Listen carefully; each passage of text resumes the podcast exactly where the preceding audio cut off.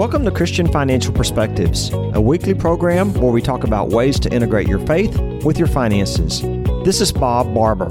This is Mary Jo Lyons. Are you ready to learn the truth about money from a biblical perspective? Join us as we discuss what God's Word says about money and integrating your faith with your finances.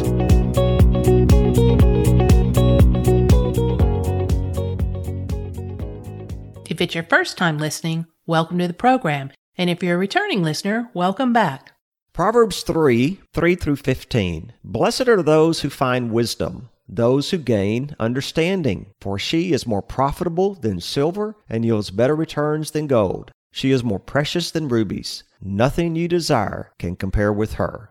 You know, Bob, in thinking about potential topics for our show, I couldn't help but recall how we promised our listeners we're going to try to avoid the use of industry jargon. And when we do fall into this trap, we said that we would help our listeners break it down and explain what it means, how it fits into their financial situation, and what it has to do with their money. You know what? My wife would say amen to that because she says, Bob, when we go out with friends, you're always talking in financial jargon.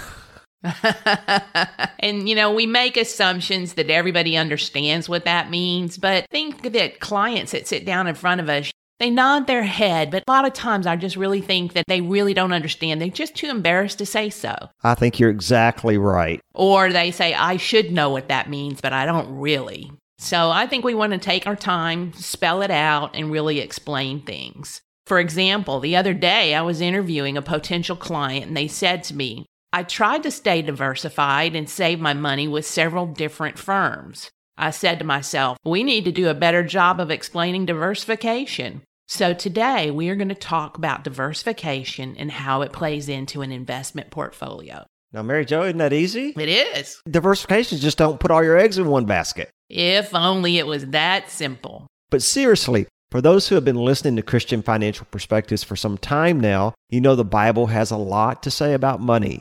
In fact, it's believed by many Bible scholars that Jesus spoke more on stewardship than on heaven and hell combined. So God is very much in tune with how we handle money and the assets he has entrusted to us to manage on his behalf.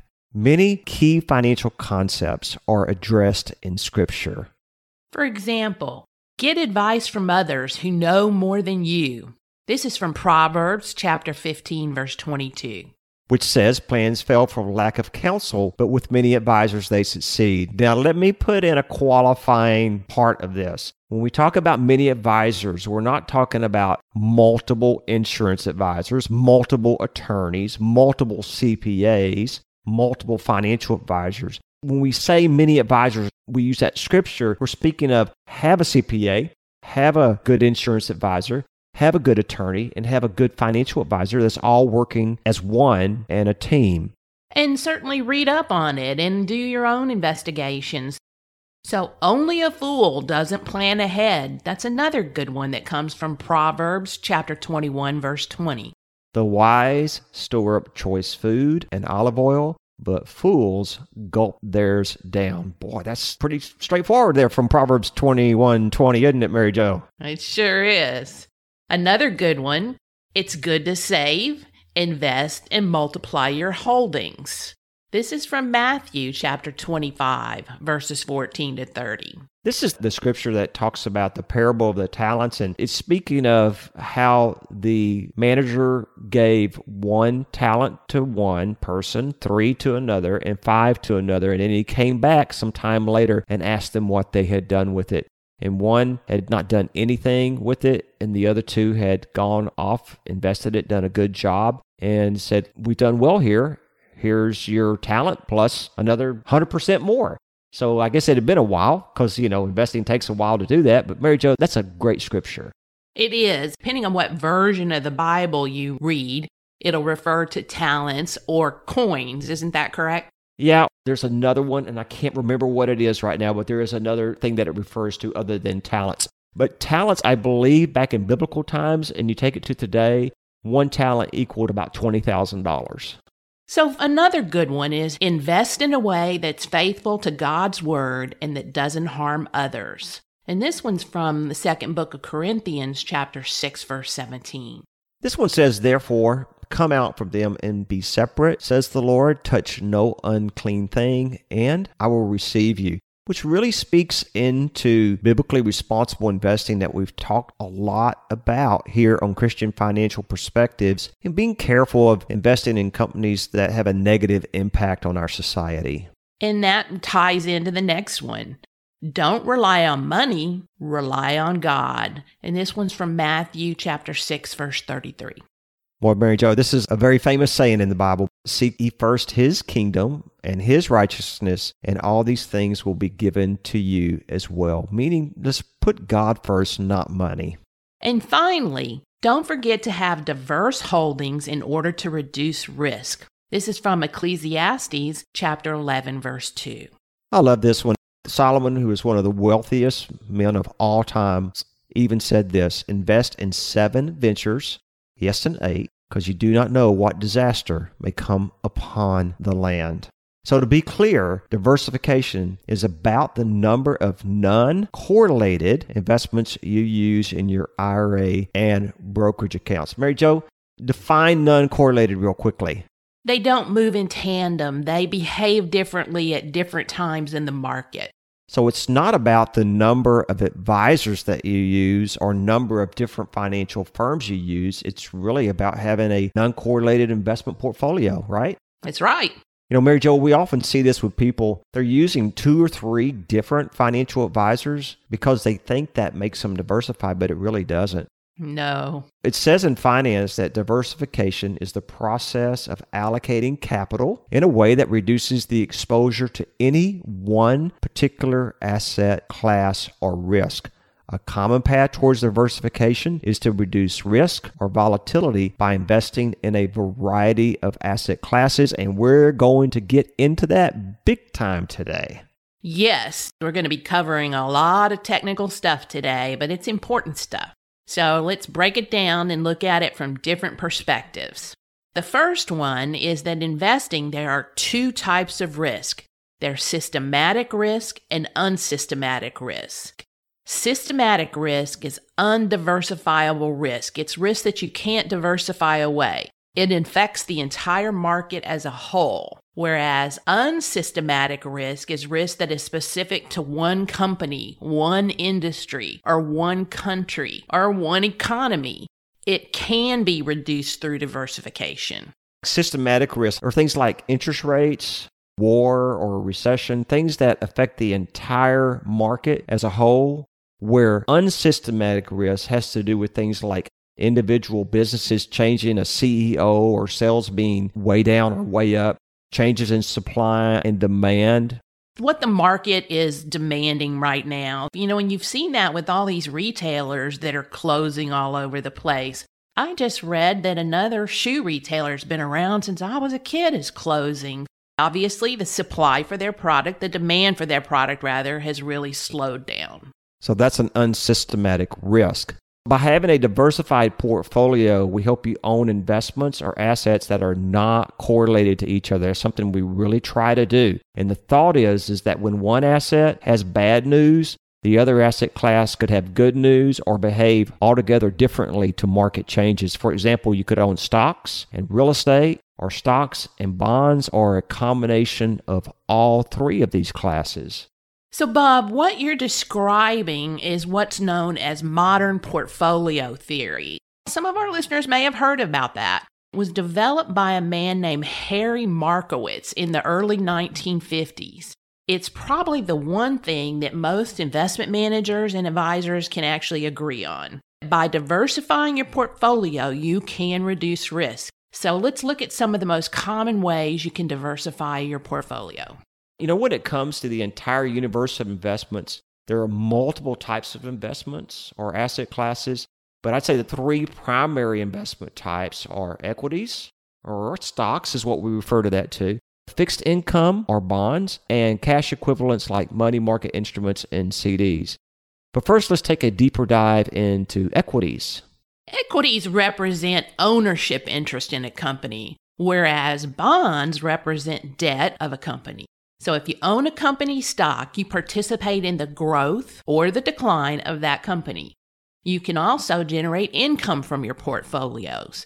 So companies that are doing well are earning money, they'll pay out some of that earnings in the form of a cash dividend.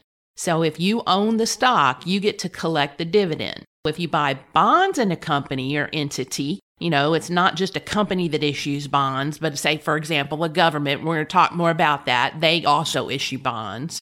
That's what we mean by an entity. You're in a sense loaning them money, and in return, they agree to pay you interest and return the amount of the loan or the amount of principal that they borrowed from you when the loan comes due or matures. So, bonds have a maturity date. You can reinvest the dividends or interest and buy more, or you can withdraw it in the form of investment income. Bob, that's a lot to go over. Does that make sense? It does. You can buy stocks in individual companies or a collection of them, what is known as a mutual fund or an exchange traded fund. Now, there's a big difference in these two because a mutual fund is actively managed, where an exchange traded fund is not actively managed. It just owns a basket in a particular asset class, which we're going to get into the asset classes here in a minute.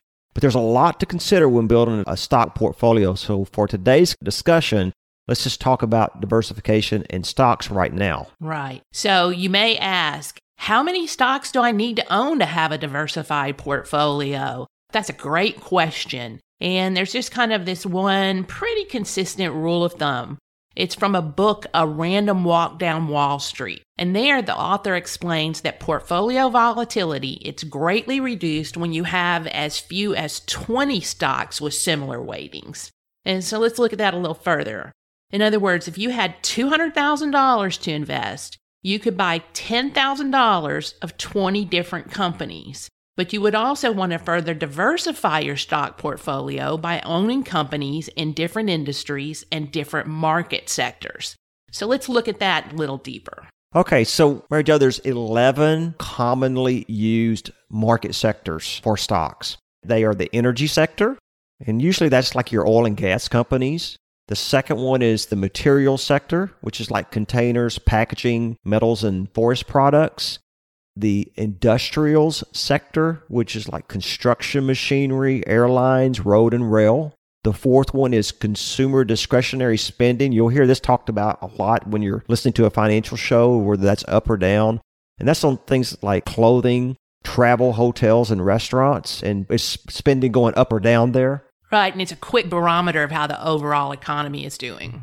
It sure is. So there's the discretionary spending sector, and then you have the consumer staple sector. Now, those are things that we've got to have, like normal household products, food, beverages. Then there's the healthcare sector. That's going to be your healthcare providers and services, biotechnology, pharmaceutical companies. Whew, there's a lot here. Financial company sector, like insurance companies and banks. The technology sector, like internet software, smartphones, and computing. We're just about done. Number nine is the telecommunication services sector. That's your wireless communications, entertainment, and internet media. Then you have your utilities, which is a place that a lot of people like to go when the stock markets are really volatile because it's considered safer. That's for generating, transmitting, or distributing electricity or natural gas. And that's something we need, regardless of what the economy is doing. And then the last sector is real estate, and this is where they invest in development of properties and management of them. So there's your 11 sectors that we try to diversify across and either overweight or underweight depending on where the economy is. As you were going through that, one of the things that occurred to me is how much some of those have changed over the years. Take the telecommunications sector. Man, that is so different today than it was 25 years ago. Yeah, it wasn't about wireless communications back then. No, it wasn't. It wasn't about internet media like Netflix. I mean, yeah. But our, our young listeners, they may not even follow us, so we shouldn't probably go back there. It kind of dates us. So, another thing to consider is that each of the above sectors tend to have different seasons or periods of outperformance. Again, we were speaking to that just a moment ago. So it kind of depends on what's happened in the economy, is whether those sectors are doing well, are poised to do well in the future. When the economy is having a growth spurt, say after a period of decline, Materials is a sector that tends to outperform. And again, materials include building supplies like steel, lumber, and sheetrock. So that makes sense that we're going into a period of expansion, so companies that build things will be in demand. And then you got another way to diversify. So, you know, we're getting deeper here is to diversify your equities globally. That's a big one. It is a big one because we're in such a global economy now, which is testimony to the tariffs and how that's affecting things. You can own equities in companies located domestically, that's in the United States, internationally, those companies located in foreign countries, or a combination of both. So you'll look at it like this there'll be one that's called a global fund or one that's called an international fund. And that's what that means. International is overseas. A global can include the United States along with international. Of course, then you have your emerging markets. So to take that even farther, you can own stocks and companies located in developing countries like Europe and Japan, as well as emerging countries like Russia, India, Greece. These are countries who are striving to become more advanced economies, developing regulatory bodies, and creating more sophisticated market exchanges. And they come with more risk as a result. Yes, they do. That's right. But hopefully a better return because it's the risk and reward. Yes. You can own domestic equities and foreign equities. And then equities are further broken down by market capitalization. Market capitalization refers to the total dollar market or market value of a company's outstanding shares of stock. Market cap is calculated by multiplying a company's shares outstanding by the current market price of one share of stock. Now, I'm sure everybody got that. I'm sure they did, but I think we're going to talk about it in more of a visual way that might be more helpful. Okay. So there are mega companies, large companies, there are mid sized companies, small companies, and even micro cap companies. Those are the really small ones. So let's take a look at those in a little more detail. Bob, you want to talk about mega cap companies? Yeah, those are the companies that we really recognize are household names and they have a market cap in excess of $200 billion. Those are companies like Walmart, Exxon, Microsoft, and Apple. Mary Jo, we want to put in here this is not. This is not a buy or sell recommendation. We're just giving you examples. That's exactly right. Large cap companies, they have a market cap of 10 billion to 200 billion. These include companies like Lowe's, ConocoPhillips, and Caterpillar. These are names you're familiar with. Then we have your mid cap companies has a market cap of 2 billion to 10 billion. This is companies like O'Reilly Auto Parts, Plantronics that we have headphones for. Yep. These are companies that have gotten beyond the small but could be on their way to being large. Yes. And so they kind of move along this line over time. Small cap companies. These are companies with a market cap of 300 million to 2 billion dollars. They're not always household names. You may not be familiar with a lot of these companies. Stag Industrial, Douglas Dynamics, Viper Energy Partners. These are just a couple of names. Then we got the micro cap companies. These are your smallest companies. I mean, they're still big. I mean, because they do have a market cap of 50 million to 300 million. But there are some recognizable names here like Crocs, Five9, WD 40 Company are examples of those smaller companies. So we understand this is a lot to take in. And we want you to know we're here to be your guide and help you through all this diversification because it looks like a minefield of investment choices, and you do have to be careful which one you step on too much or too little for your overall plan. And you can get a hold of us at CIS Wealth by calling our toll free number 877 718 7884. Again, that's 877 718 7884, and we can help you get through this minefield. There's so much to consider when building a portfolio. As advisors, what we have found is that most people, they just don't have the time, the interest, the expertise, or the discipline to do this themselves. That's why working with a trusted advisor is really helpful.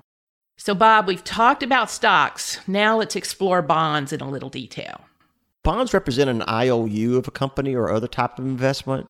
So let's say a company wants to build a new warehouse, or a state or county wants to build a toll road, but they don't have the cash to do it.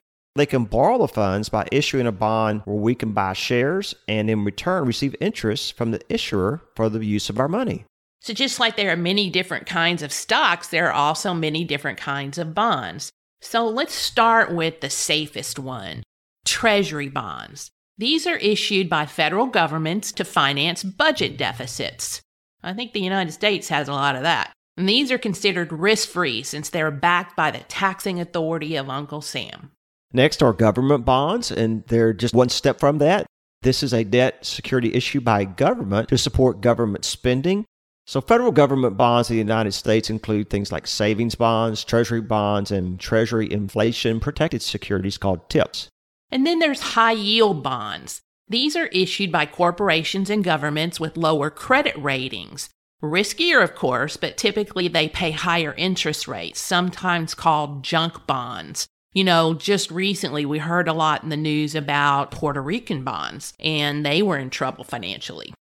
And then there's corporate bonds. These are issued by companies with relatively strong balance sheets for financing things like research and development and expansion. But they're rated by the Standard & Poor's or Moody's Investor Services or both and can be rated AAA, AA, A, or triple B rated. The higher the rating of an issue, the lower the probability of default. Municipal bonds, those are issued by city, county, and state governments or their agencies. They are investment grade as well as high yield options depending on the credit worthiness of the issuer. And the interest on these is tax free, thus, a good option for folks that live in high tax states like New York. If you own New York bonds and you live in New York, they're both federally and state tax free. Foreign bonds, these are issued by foreign companies, governments, or municipalities and have greater risk, what we know is geopolitical as well as currency risk. Bonds serve several purposes in a portfolio. They can help diversify risk, but since they pay interest, they're also used for income. And a portfolio of both stocks and bonds can provide growth and income. Bonds also present some tax concerns to be aware of. Municipals are federally tax free and state tax free if you buy bonds in your state. Treasury bond interest is state tax free, but other U.S. government and corporate bond interest is subject to state and federal income tax. There are other types of bonds as well, but for the purpose of today's show, we won't get into too much about those. If you'd like to learn more, give us a call at CIS Wealth Management at 830 609 6986, and we'd be happy to talk to you about that in more detail. So, as we end today's show, the third asset class is just that conservative cash or cash equivalents, such as money markets or CDs. You know, by diversifying your portfolio, in theory, you can reduce your risk versus owning one type of investments. How much you own of all the different types of stocks, bonds, and real estate depends on your personal goals, risk tolerance, and time frame. This concept is what we call asset allocation. In an upcoming episode on Christian Financial Perspectives, we will look to explore risk tolerance and timeframes and income strategies. So stay tuned.